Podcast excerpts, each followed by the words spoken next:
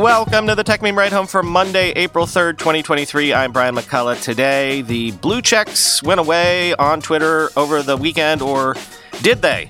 More interesting details on those Pinduoduo app allegations. In a headline from 2019, Paris says no to e scooters. And what does the recent move by GM say about the relationship between the car companies and tech platforms? Here's what you missed today in the world of tech. So, the changeover in blue check regimes came to Twitter over the weekend, except maybe it didn't. Maybe it did for some, but not for others. And then, kind of, it definitely did, and then didn't for everyone. What? I'll let John Prosser explain from The Verge. Quote For starters, with the exception of one major corporate account, legacy verified checkmarks don't appear to have actually started disappearing for any of the accounts we viewed. What has changed is that Twitter has stopped officially distinguishing them between legacy verified users and accounts that pay for Twitter Blue. Click on the verified blue badge for Verge editor in chief Nilay Patel, for example, and you'll see a message that reads, quote, this account is verified because it's subscribed to Twitter Blue or is a legacy verified account, end quote. In a since deleted tweet captured by Matt Binder, Elon Musk said that legacy verified accounts would be given, quote, a few weeks grace before seeing their checkmarks removed. But a report from the Washington Post suggests there may be technical challenges to removing so called blue ticks quickly at scale. Quote, Removal of verification badges is a largely manual process powered by a system prone to breaking, which draws on a large internal database similar to an Excel spreadsheet in which verification data is stored according to the former employees. Sometimes an employee would try to remove a badge, but the change wouldn't take, one of the former employees said, prompting workers to explore workarounds. In the past, there was no way to reliably remove badges at a bulk scale, prompting workers tackling spam, for example, to have to remove checkmarks one by one. It was all held together with duct tape, the former employee added, end quote. There has been at least one high profile example of a previously verified account losing its legacy verified badge, however, and that's the New York Times. The organization has said it doesn't plan to pay Twitter the reported $1,000 a month to be officially verified on the platform. Upon being told this by a Twitter user, Musk said, quote, we'll take it off then. And its checkmark disappeared. But other New York Times accounts, including books and opinion, still display their legacy checkmarks, as do other publications like the LA Times and Washington Post, despite also saying they don't plan to pay Twitter's new verification fees. In a follow up tweet, Musk called the New York Times stance hypocritical because it charges users a subscription to read much of its content. Twitter isn't removing checkmarks from every account that said it won't subscribe to Twitter Blue either. LeBron James, for example, still has his legacy Blue verified badge despite the basketball player publicly saying he won't pay for it. Although Elon Musk has characterized the changes to Twitter's verification system as an attempt to treat users equally, last week a report claimed that the company plans to grant free checkmarks to certain companies. These will reportedly include the top 500 advertisers on the platform and the 10,000 organizations with the most followers. While Twitter attempts to remove the distinction between legacy verified users and Twitter Blue subscribers, the difference still appears to be visible in the site's code. Twitter user Isabel the JPEG has uploaded a script to GitHub that attempts to expose the difference on the site itself, end quote. So to sum up as best I can, blue check verifications used to mean something that you had been verified. Then Elon wanted to change it to be like, whatever, anyone who wants to pay for a blue check mark can have one. And then some people thought this would destroy the value of the blue check. There were some folks who were willing to pay anyway, because why not? Except now, as of this moment, most of the old blue checkmarks exist, meaning that if you pay for a checkmark, at this moment you have no additional value above the old system. Unless you personally piss Elon off, in which case you lose everything.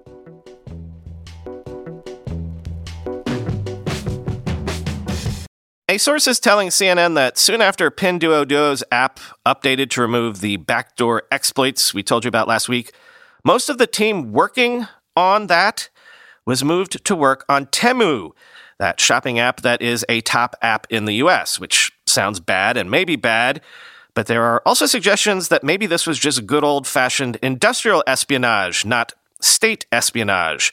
Quote, Multiple experts identified the presence of malware on the Pinduoduo app that exploited vulnerabilities in Android operating systems.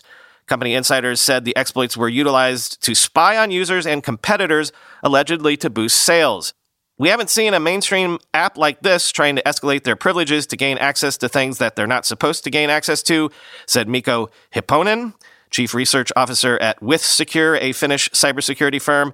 This is highly unusual, and it is pretty damning for Pinduoduo, he said. It was in 2020, according to a current Pinduoduo employee, that the company set up a team of about 100 engineers and product managers to dig for vulnerabilities in Android phones, develop ways to exploit them, and turn that into profit. According to the source, who requested anonymity for fear of reprisals, the company only targeted users in rural areas and smaller towns initially while avoiding users in megacities such as Beijing and Shanghai. The goal was to reduce the risk of being exposed, they said. By collecting expansive data on user activities, the company was able to create a comprehensive portrait of users' habits, interests, and preferences according to the source. This allowed it to improve its machine learning model to offer more personalized push notifications and ads attracting users to open the app and place orders, they said. The team was disbanded in early March, the source added, after questions about their activities came to light. In China, about three quarters of smartphone users are on the Android system. Apple's iPhone has a 25% market share, according to Daniel Ives of Wedbush Securities. Sergey Toshin, the founder of Oversecured, said Pinduoduo's malware specifically targeted different Android based operating systems, including those used by Samsung, Huawei, Xiaomi, and Oppo. Toshin described Pinduoduo as, quote, the most dangerous malware ever found among mainstream apps. I've never seen anything like this before. It's like super expansive, he said. Suspicions about malware in Pinduoduo's app were first raised in late February in a report by a Chinese cybersecurity firm called Dark Navy. Soon after, on March 5th, Pinduoduo issued a new update of its app, version 6.50.0, which removed the exploits according to two experts who CNN spoke to. Two days after the update, Pinduoduo Duo disbanded the team of engineers and product managers who had developed the exploits according to the Pinduoduo Duo source. Most of the team were transferred to work at Temu. They were assigned to different departments at the subsidiary, with some working on marketing or developing push notifications according to the source, end quote.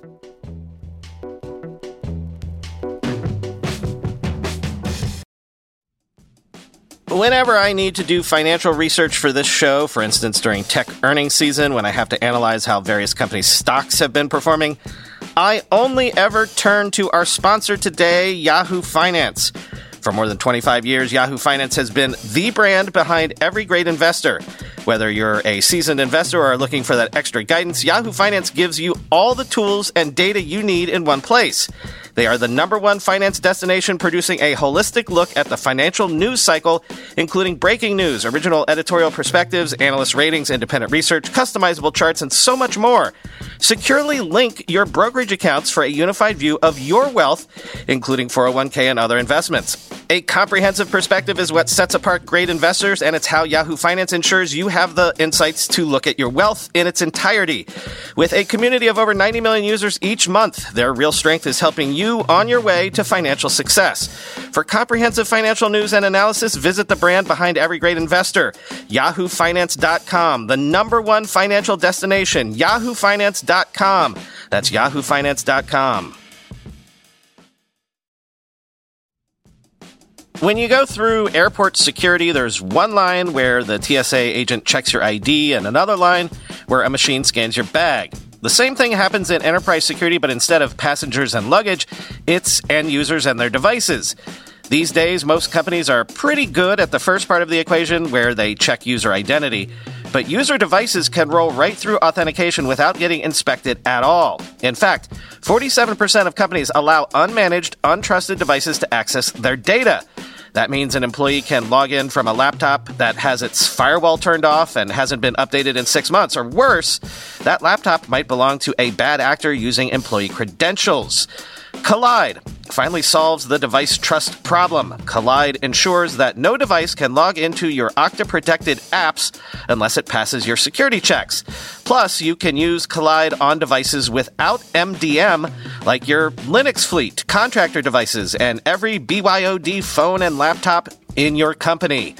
Visit kolide.com slash ride to watch a demo and see how it all works. That's K-O-L-I-D-E dot com slash ride, kolide.com slash ride. Remember e scooters? They're still around, though don't look at the stock prices of these companies to reliably tell you that, because e scooters have had a rough time. The unit economics have never really worked out for anyone. Steady, repeat customers have been difficult to attract. And then there's the old fights with cities.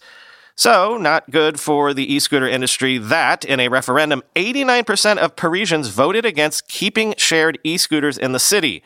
Lime, Dot, and Tier will have to pull their fleets out of Paris by September 1st, quoting TechCrunch.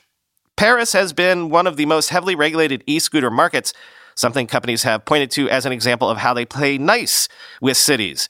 Yet, despite limiting scooter top speeds to as low as 10 kilometers per hour or 6 miles per hour, and requiring riders to use dedicated parking areas or pay fines, Paris has become the first city to completely reverse its policy on offering contracts to shared micromobility companies.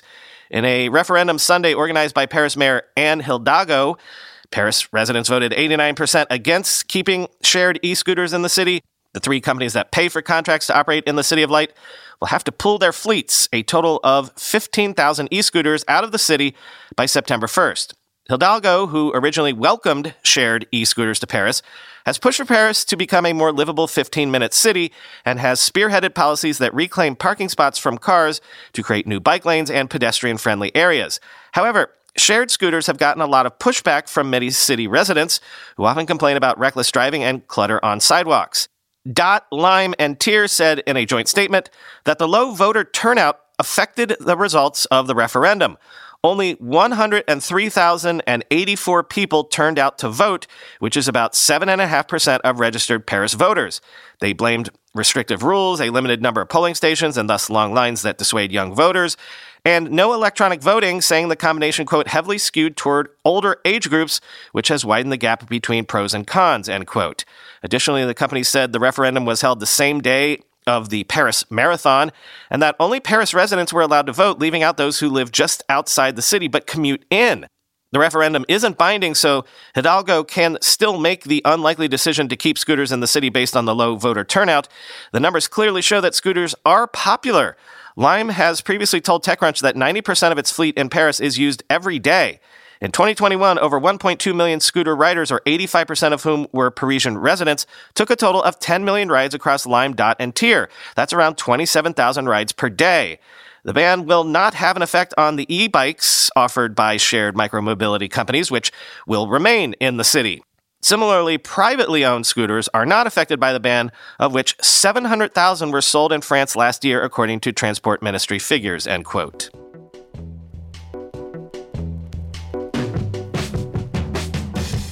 finally, today, we might have mentioned this briefly last week, or if I didn't, I definitely saw it come across my transom. I think it's worth noting, though, that General Motors dropped a bit of a bomb on the auto industry by announcing it would restrict access to Apple's CarPlay and Android Auto for its future vehicles, especially electric ones. Quote, GM emphasized that the decision was primarily motivated by improving the navigation and charging experience for future EV owners. For example, when an EV owner routes to a charging station, the vehicle's native software can begin warming up the battery so that it's primed for a faster charge. This would maximize range and minimize the time a customer is at a charging station, Kelly Cusitano, who leads communications for GM's digital business, said in an email. The vehicle can know more than the phone does, end quote. The decision to restrict Apple CarPlay and Android Auto is a reversal from GM's position several years ago when the automaker first announced its deal with Google to integrate the tech company's apps into its fleet. When that news broke, we asked whether customers could still expect to mirror their smartphone on their vehicle's display if they wanted to, and GM said they would. Cusitano cautioned that current GM vehicles with Google built in, including the GMC Hummer EV, Cadillac Lyriq, and a host of gas powered vehicles won't be losing access to CarPlay and Android Auto. This is all about creating a better, more integrated experience for future EV customers that will give them all they need and more over time, she said. GM, which owns brands such as Cadillac, Chevy, GMC, and Buick, isn't completely cutting off access to CarPlay and Android Auto, car owners will still be able to connect their phones to their vehicles via Bluetooth for hands free calls, voice texting, and streaming music. And GM's gas powered vehicles will continue to allow CarPlay and Android Auto use. But GM's move to restrict access to CarPlay and Android Auto, which is expected to begin with the 2024 Chevy Blazer EV, will help the automaker capture more data on its customers' driving, listening, and charging habits. It could also help inform future subscription products as automakers across the board are seeking to generate more revenue beyond just selling cars, end quote. Now, I'm mentioning this for that very reason. We've spoken for years that there is a definite tension inherent between automakers and smartphone makers, if Apple, say, is actually the primary UX and UI that drivers experience, did you really buy a GM car or a GM car powered by Apple? Could you move to a Ford and essentially have the same experience? Conversely, would you rule out buying a certain brand of car if they didn't play ball with your smartphone OS of choice?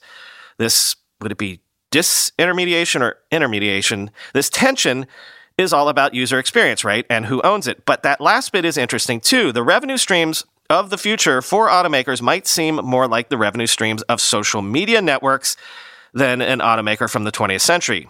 Autos are a low margin business, of course, and so automakers are salivating over new revenue streams. But to get those, again, they would need to have greater ownership of the experience. But there's one more wrinkle. Maybe the horse is already out of the barn. Are consumers already locked in? Note that the rest of the industry doesn't seem to want to follow suit. Quoting The Verge again CarPlay and Android Auto are wildly popular. Apple says nearly 80% of new car buyers insist on the feature before making a purchase, while independent surveys suggest slightly lower but still robust levels of demand. The rest of the auto industry gets it. The Verge reached out to all the major automakers to see if any were planning on following GM in ditching CarPlay and Android Auto, and unsurprisingly, none have responded in the affirmative. We continue to offer Apple CarPlay and Android Auto because customers love the capability that enables easy access and control of their smartphone apps, especially our EV customers because some EVs currently do not offer the features, said Alan Hall, a spokesperson for Ford.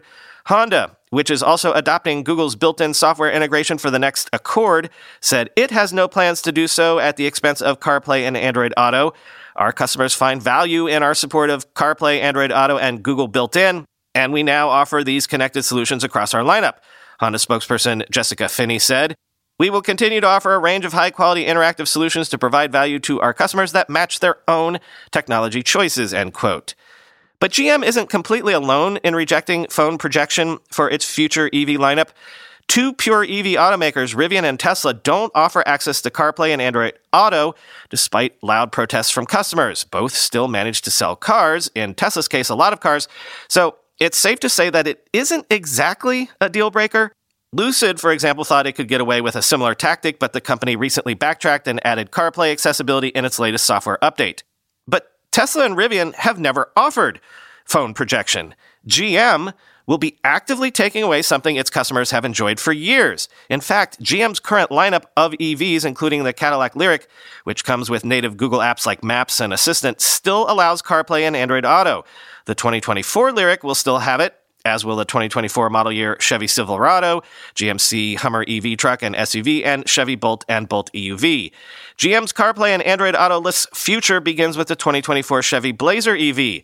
While GM will continue offering Apple CarPlay and Android Auto in its gas powered vehicles, the automaker has pledged to stop selling combustion vehicles entirely by 2025. After that, it's uncharted waters for North America's biggest automaker, end quote.